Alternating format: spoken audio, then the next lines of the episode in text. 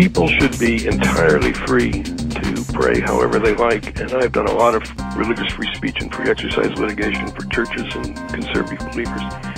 But the government is to be neutral among religions. And as Justice Kagan said, when we go to our city council petition for redress of grievances, we don't go as a Christian or a Jew or a Muslim or a Sikh. We go as Americans.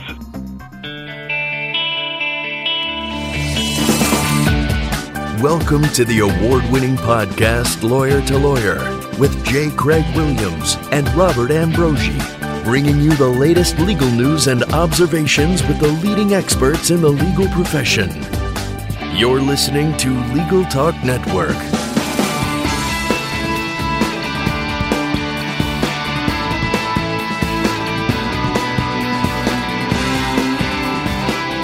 Hello and welcome to Lawyer to Lawyer on the Legal Talk Network. This is Bob Ambrogi coming to you from just outside of Boston, Massachusetts, where I write a blog called Law Sites and also another blog called Media Law. Uh, my co host, J. Craig Williams, traditionally comes to us from his uh, office in Southern California. He is tied up in court today and is going to be unable to join us, uh, so we're going to uh, plot ahead without him in today's show. Before we introduce today's topic, I just want to take a brief moment to mention our sponsor, Clio. Clio is the online practice management solution for lawyers. You could find out more about them at uh, www.goclio.com. Today we're going to be talking about the uh, May 5th Supreme Court decision in Greece versus Galloway, a case in which the justices voted uh, 5 to 4 that it is not a violation of the Establishment Clause of the First Amendment for the town of Greece, New York, to allow volunteer chaplains to open each legislative session with a prayer. Uh, we are going to discuss the case uh, with two guests uh, representing uh, perhaps, uh, I guess, opposing sides uh, of the arguments in the case. and let me introduce them and then we will get into the discussion of the case. First off, let me welcome to the program Professor Douglas Laycock. Doug is the Robert E. Scott Distinguished Professor of Law and a Professor of Religious Studies at the University of Virginia School of Law, one of the nation's leading authorities on the law of religious liberty. In addition to teaching for more than 30 years, uh, Doug has testified frequently before Congress and has argued many cases in the courts, including the U.S. Supreme Court. He has written extensively on religious liberty, and uh, he is vice president of the American Law Institute. With particular relevance to today's case, uh, Doug uh, represented the respondents, Susan Galloway and Linda Stephen, in the Supreme Court uh, and presented the arguments uh, on their behalf. So, uh, welcome to Lawyer to Lawyer, Douglas Laycock. Happy to be here. And also joining us today is David A. Cortman. David is senior counsel and vice president of litigation with the Alliance Defending Freedom. Uh, he's based uh, out of Atlanta, where, uh, on behalf of the Alliance, uh, he heads all direct litigation efforts to protect religious freedom, the sanctity of human life and marriage and the family. He has been practicing constitutional law for more than 17 years and has successfully litigated some 200 cases at uh, every level of the courts, uh, including recent victories in the U.S. Supreme Court and federal circuit courts of appeal. He's uh, a regular commentator on CNN and MSNBC and Fox News. And he was uh, part of the legal team at the Alliance Defending Freedom that represented the town of Greece, New York, in this case. So, uh, welcome to Lawyer to Lawyer, David Cortman. Well, thank you for having me. Doug Laycock, let me start with you.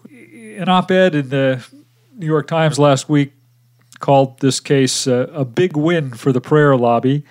Others have characterized it as uh, really no big deal, uh, pointing to Justice Kennedy's uh, language in the opinion in which he talked about the fact that the very first Congress had an official chaplain and that that office has continued ever since.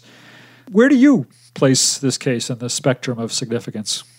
I think it's a pretty big deal. It's not the most important case of the term, but it's a pretty big deal. Uh, town city councils function a very different way from the first Congress. And these prayers were radically different from the prayers that are delivered in, in Congress. You get some explicitly uh, sectarian things from the guest chaplains in Congress, but the House and Senate chaplains are carefully interfaith, non-sectarian, inclusive and citizens don't participate there. What happened in Greece, you know, citizens do participate. They come to petition the council for various things, and these prayers were very heavy-handedly Christian, talking about the saving sacrifice of Christ on the cross. So this broke new ground. This is not what Congress does, and it's not what the court decided 30 years ago in, in Marsh v. Chambers. This is a green light to impose Christian prayer practice on any citizen who tries to participate in civic affairs. And uh, David Cortman, how about you? where do you place this case in terms of its significance? Well, I do agree with Doug that the case is a very big deal, and, and that's probably where the agreement ends. But I think this is just another horrible acknowledgement of prayer, as the court said, and we don't necessarily even look at, at Congress as it stands now. What we look, first of all, uh, is the fact that this practice has gone on for over 200 years in our history. And I think one of the most interesting points, at least to me, is the fact that the framers of our Constitution, who actually drafted and passed the First Amendment, which includes the Establishment Clause, put this practice in place. And so it's a little bit difficult to argue that for some reason 200 years later it violates that same clause. And I think what's interesting here is the policy was neutral and open to everybody in the town. The fact that the town was um, demographically weighted heavily in favor of Christians, and so that reflected what the prayer practice was. Obviously, that practice changes if you go to New York uh, or California or somewhere else. And so I don't think the constitutionality of a prayer practice uh, should be dependent upon the city or town where it happens to be located. Doug Laycock, take us back to why uh, Susan Galloway and Linda Stephens brought this uh, legal action in the first place. Were they were they trying to end the practice of opening the session with prayer, or were they trying to make it more ecumenical? Well, at least once they got some legal advice, they were trying to make it more ecumenical. Uh, Linda Stephens, Susan Galloway were both local citizens uh, concerned about various public issues. Uh, they were concerned about the local cable contract. They were one of them was concerned about some conflicting uses in the parks. So they didn't come trying to stir up a fight about prayer. They came to their town board, which is what the city council is called there. They came to their town board to pursue specific local issues, and then they found when they got there that they had to uh, sit through a, a Christian prayer every time they attended and sometimes the pastor would ask the audience to stand, and they described in great detail the pressure to go through the motions to participate and so forth. You know, I think they would have rather had no prayer at all.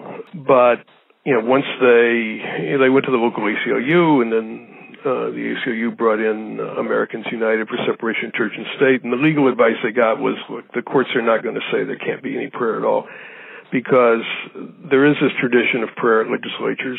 This body has some legislative functions. It also has a lot of other functions. It's the executive of the town. Has some things that are nearly quasi adjudicatory. It pass, has holds hearings on zoning permits and business permits, but it has some legislative function. And no, none of the lawyers thought the courts would say no prayer. Uh, that's probably what the plaintiffs would have preferred.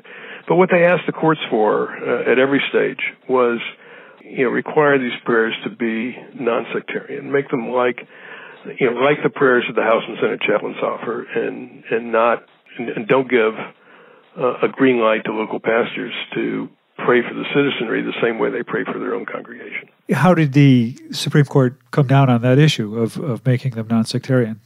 Well, you know, the I mean, the court said, you know, we can't tell what's non-sectarian and what isn't, which is kind of silly. The pastors know how to pray in non-sectarian ways, and do it with some frequency. But but more fundamentally, they said we can't tell these pastors how to pray, uh, and it was almost as though they had a free speech right to pray however they want when they're praying for the government. Now, you know, I would vigorously defend their free speech right to pray however they want when they're in their private capacity. But when they come to give the opening prayer at the meeting of the town board, they become government agents. They're subject to the Establishment Clause the same way the members of the board are. These are government prayers, and they need to be more inclusive, but the court treated them as though they were no different from private prayers. Uh, David Cortman, the Alliance Defending Freedom, uh, represented uh, played a major role in def- representing the uh, town of Greece or the city of Greece uh, in this matter. What was your interest in, in this case, uh, and how did you get involved in it? Well, we uh, Alliance Defending Freedom got involved because once the um, town of Greece was uh, threatened with litigation if they didn't stop these prayers, uh, they contacted us and, and asked us for assistance in these cases, and we've been helping out uh, for many years with these types of cases all across the country. Uh, in fact, there have been hundreds of challenges uh, to these type of prayer practices over the last several years, from threats to demand letters to actual lawsuits.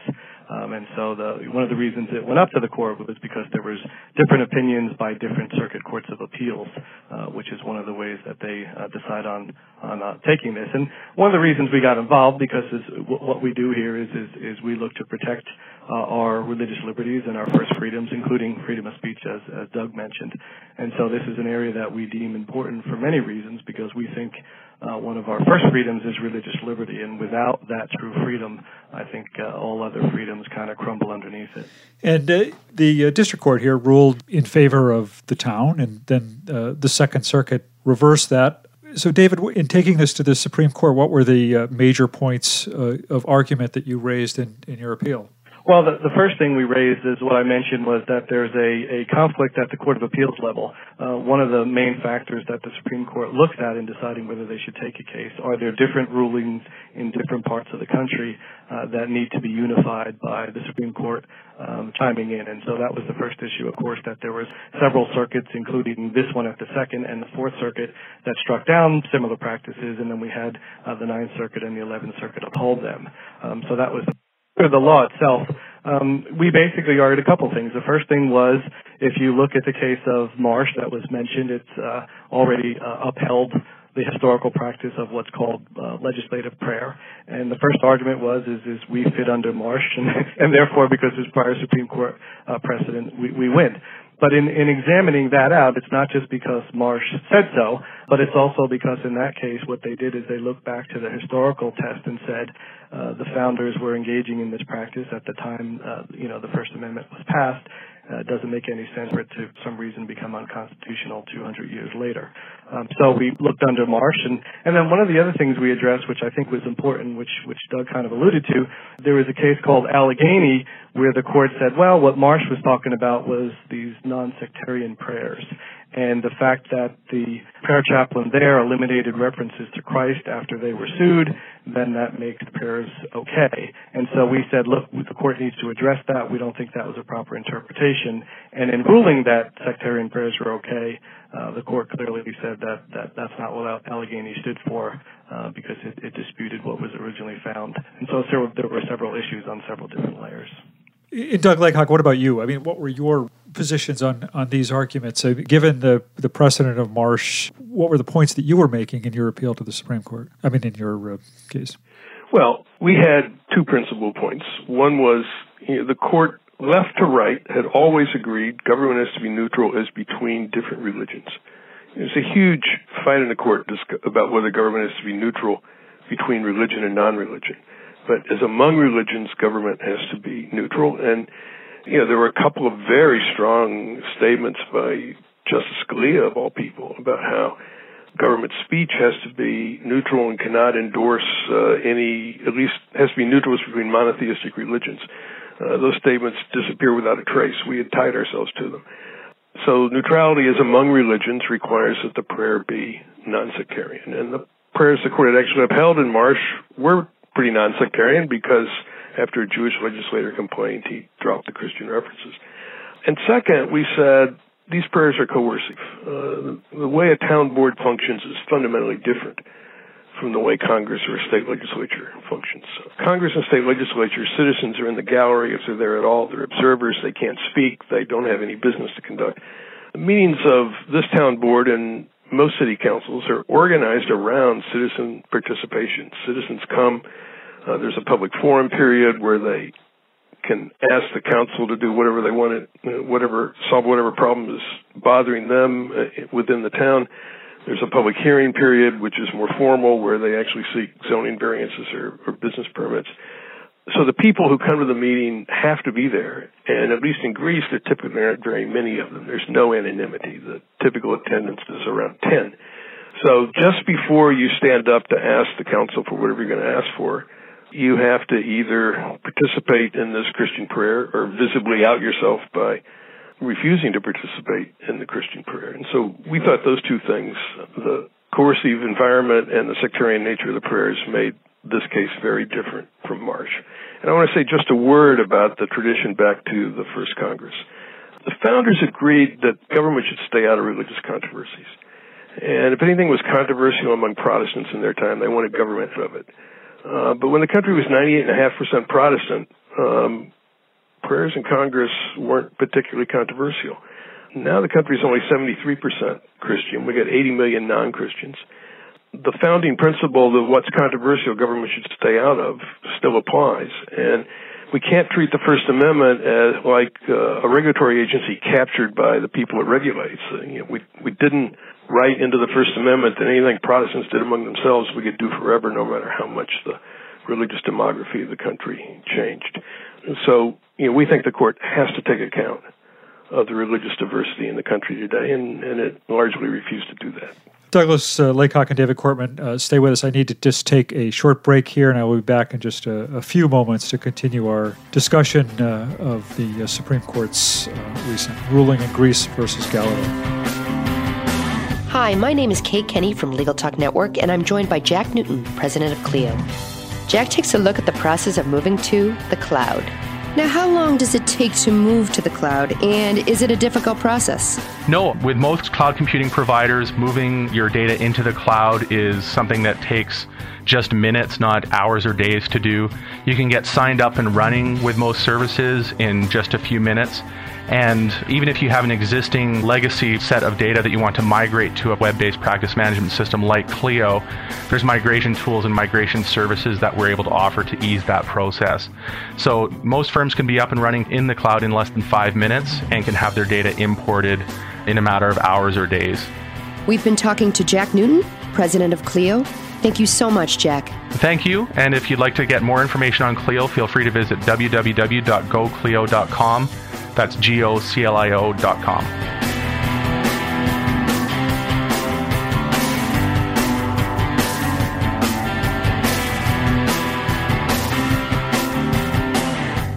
And welcome back to Lawyer to Lawyer. This is Bob Ambrogi, and with us today are Professor Douglas Laycock from the University of Virginia School of Law and Mr. David Cortman from the Alliance Defending Freedom, talking about the Supreme Court decision in Greece versus Galloway, allowing chaplains to open legislative session with a prayer.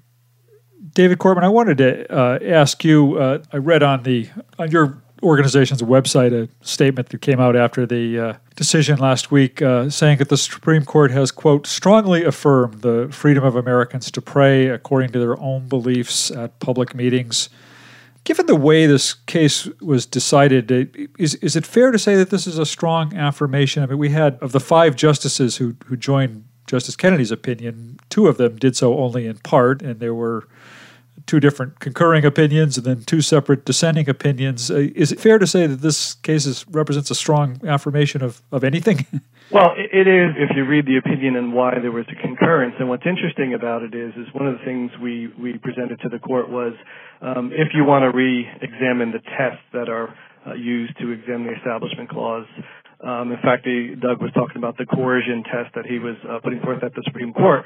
Originally, his clients were pushing what's called the endorsement test, is that this endorses religion and a reasonable observer would think so, and that's why it should be struck down. And so we said, well, first of all, that's the wrong test that's being used here, especially because Marsh already upheld this practice under a historical test. And so if you feel as if you should revisit those tests, we think the endorsement test is wrong, uh, and it should be a coercion test. And interestingly enough, on those two concurrences, you had agreement on the whole opinion for five justices except for one part. And that one part, the difference, the way I read it was, there was what, what I call a light coercion and maybe a heavy coercion, but all five justices said yes, it should be coercion. The two concurring opinions said it should be a stronger, a legal coercion.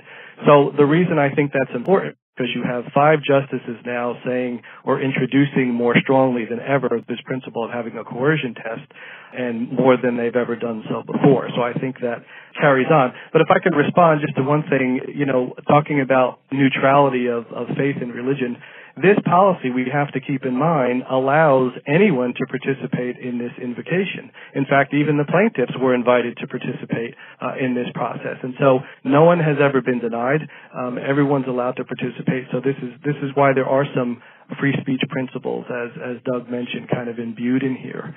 But on the non-sectarian issue, there's several problems with that. The first one is, is, is prayers going back to the founding were very sectarian. We're prayed in Jesus Christ. We're very similar to the prayers that were prayed here. And so that ability to pray sectarian prayers according to the prayer giver has been established since the very beginning.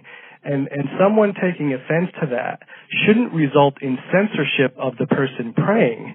Uh, even though we have a more diverse country, which everyone agrees to that, uh, the response, and the court stated this, was the growing diversity, the way you respond to that is, is, is you don't censor sectarian content. What you do is, is you welcome ministers of different creeds, and that's exactly what the town did here.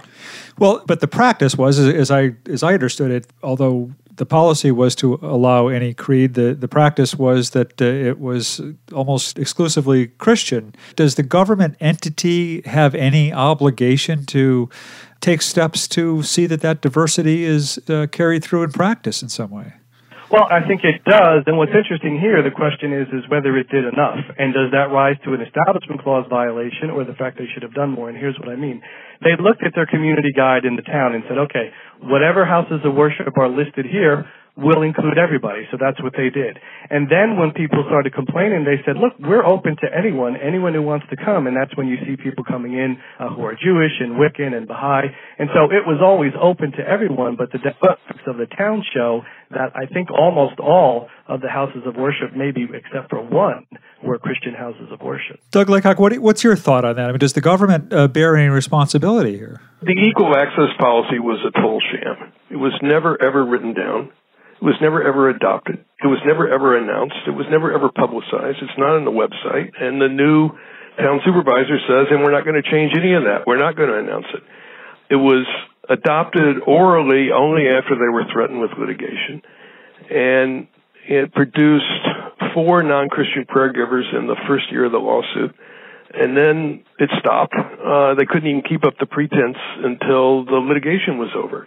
And the bet they're making is, you know, this sham will work. We can say it's open to everybody and we'll still get overwhelmingly Christian prayers and only occasionally will we have to submit to somebody else's prayer. Now, the court took it seriously and the court did seem to say that it's required and anybody has to be allowed to volunteer. We'll see if they're actually willing to enforce that. And we'll see if, you know, people have the courage, uh, to volunteer. Non, people who are neither Christian or Jewish who give prayers in many of these towns wind up with you know death threats and vandalism and other kinds of problems. One of our plaintiffs had vandalism. So you know whether or not there will ever genuinely be equal access remains to be seen. But I am I am not at all optimistic. This is about Christians imposing their practices on their fellow citizens as a condition of civic participation. That is what's going on here. And that's what five justices said is just hunky dory. But are you suggesting that the court said that? Yeah, are you saying that the, that you could read into the court's opinion though a, some sort of an obligation on the part of the government entity to seek out some sort of diversity in these if there's going to be prayer? Well, they said you don't have to reach outside the city limits as long as there is non-discrimination within the limits. And at another point, they described the facts as anyone could volunteer to give the prayer. So that does seem to be a requirement of this opinion. And implementing it is more difficult, and I fear that getting a court to enforce it will be more difficult, but we'll, we'll find out as, as events unfold. David Cortman, what are the implications of, of this case now going forward as you see it? Will this case have implications for other cases that are now pending in the courts? Does it affect uh, litigation of cases coming down the pike? Uh, it does, and I think it has implications several, both narrow and both broad. And what I mean by that is, is, is the initial implications are for uh, these prayer practices that have gone on since the founding of our country. And what's interesting about Doug's response regarding the sham, according to him, then our history is a sham because if you look at the prayers going back hundreds of years, here we had several non-Christian prayers uh, at the beginning of our country, there were probably none. In fact, record is, is there were none for decades and decades and decades. So I guess that was a sham too. Um, so I, I certainly take issue with that. No, it wasn't but a sham. They didn't pretend to have equal access. I let you talk, Doug. It's my turn to talk now. And, and I think what's more important though here is, is that This same policy, regardless of what Doug thinks was going on, if you put it in place in New York City, you're going to get way more diversity than you'll get in Greece, New York. And that's the point. The policy has to go across state lines, county lines, and apply constitutionally wherever it is. And so, sure, some areas you may get 99, 100% Christians. Some areas you may get 20%. But that's the great thing about this policy because everyone's allowed in. The facts are no one's ever been denied. You're going to get that equilibrium or that equal treatment wherever you go, and that's important. But going back to the question, I think there are implications not only for legislative prayer because it's been under challenge uh, for decades now, not only beginning with uh, the Marshinian, but all the challenges that have come to try to impose this uh, so-called non-sectarian requirement. And I, and I appreciate Doug's honesty when he said uh, what the plaintiffs really wanted was no prayer at all. Because when you go to a non-sectarian prayer, you end up with no prayer at all.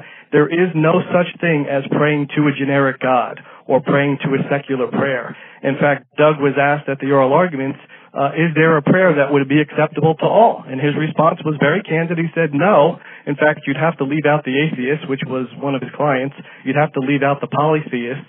So there is no such thing as a non-sectarian prayer that would please everyone, and I think that's what the court uh, noticed in its opinion. But I think the, the case will have implications too for general establishment clause uh, proceedings. I think the coercion test has now gained a little bit of strength, and I think the, the, endorsement test has been a little bit weaker based on uh, the majority and concurring opinions here. Okay, uh, Doug, I didn't know if you wanted to uh, get in a response there. You were you started to say something. Well, I, there was no pretense that the opportunity of prayers was open to the whole public until quite recently when it emerged as a response to court decisions that said government has to be neutral between different religious faiths. So, yeah, there was no sham 200 years ago in the first Congress. They never claimed that it was open to everybody. But the claim it was open to everybody in, in Greece uh, was largely a sham invented for the litigation, and it existed only through 2008. Now we'll see if anything can be made of it going forward, if, if anyone else actually gets to have the prayer. There is something to the point about local variation, but what that means is local minorities will be oppressed. Local minorities will not be able to participate in government without participating in the majority's prayer exercise. And, and that majority is nearly always going to be Christian, and either it will be tolerant or it won't be. But religious minorities will have to submit to whatever it imposes at government meetings, and we think that's a problem. We're just about out of time for today's show, but I want to give each of you an opportunity to give us your closing thoughts on Greece versus Galloway and uh, also invite you to let our listeners know how they can follow up with you or find out more about uh, your work. Uh, so, uh, uh, Doug Laycock, let's uh, start with you. Well, I think we've covered the, the most important points. Local city council meetings are a coercive environment where citizens are actively participating or about to stand up and ask their government to do something. They're, for them, they're not in position to uh, visibly refuse to participate in a prayer, and they're not in position to walk out during the prayer and walk back in. So people should be entirely free to pray however they like, and I've done a lot of religious free speech and free exercise litigation for churches and conservative believers. But the government is to be neutral among religions. And as Justice Kagan said, when we go to our city council petition for redress of grievances, we don't go as a Christian or a Jew or a Muslim or a Sikh.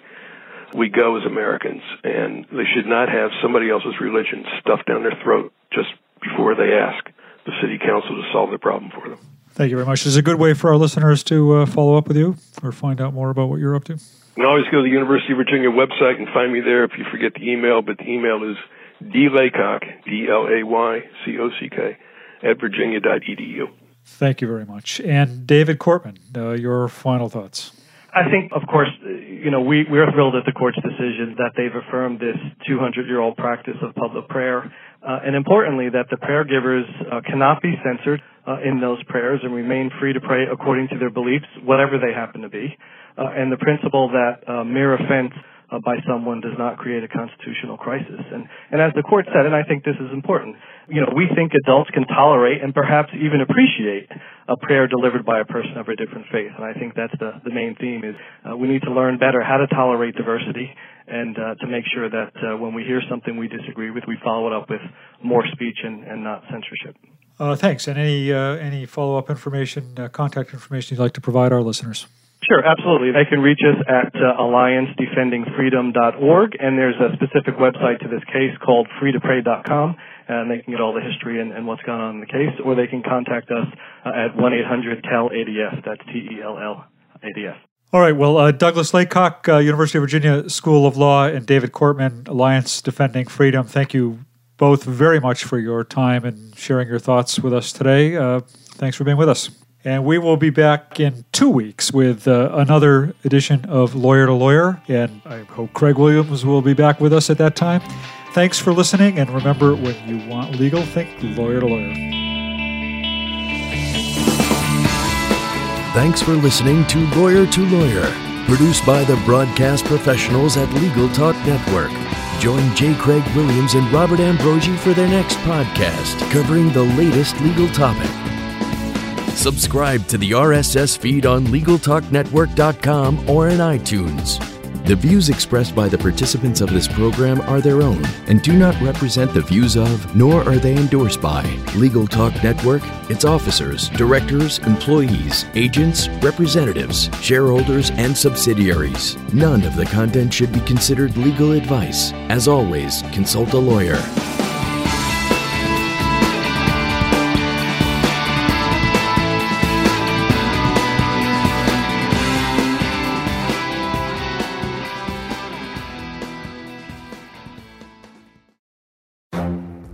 The Lunch Hour Legal Marketing Podcast, your resource for the tips and tactical advice you need to grow your business. Plus, keep up with the news and commentary you crave to stay one step ahead. It's hosted by me, Gyi Tsakalakis. And me, Conrad Saam. Every other week, we break down the issues holding back your marketing strategy and talk about the changes you need to be prepared for. Check out the Lunch Hour Legal Marketing Podcast wherever you get your podcasts or on YouTube.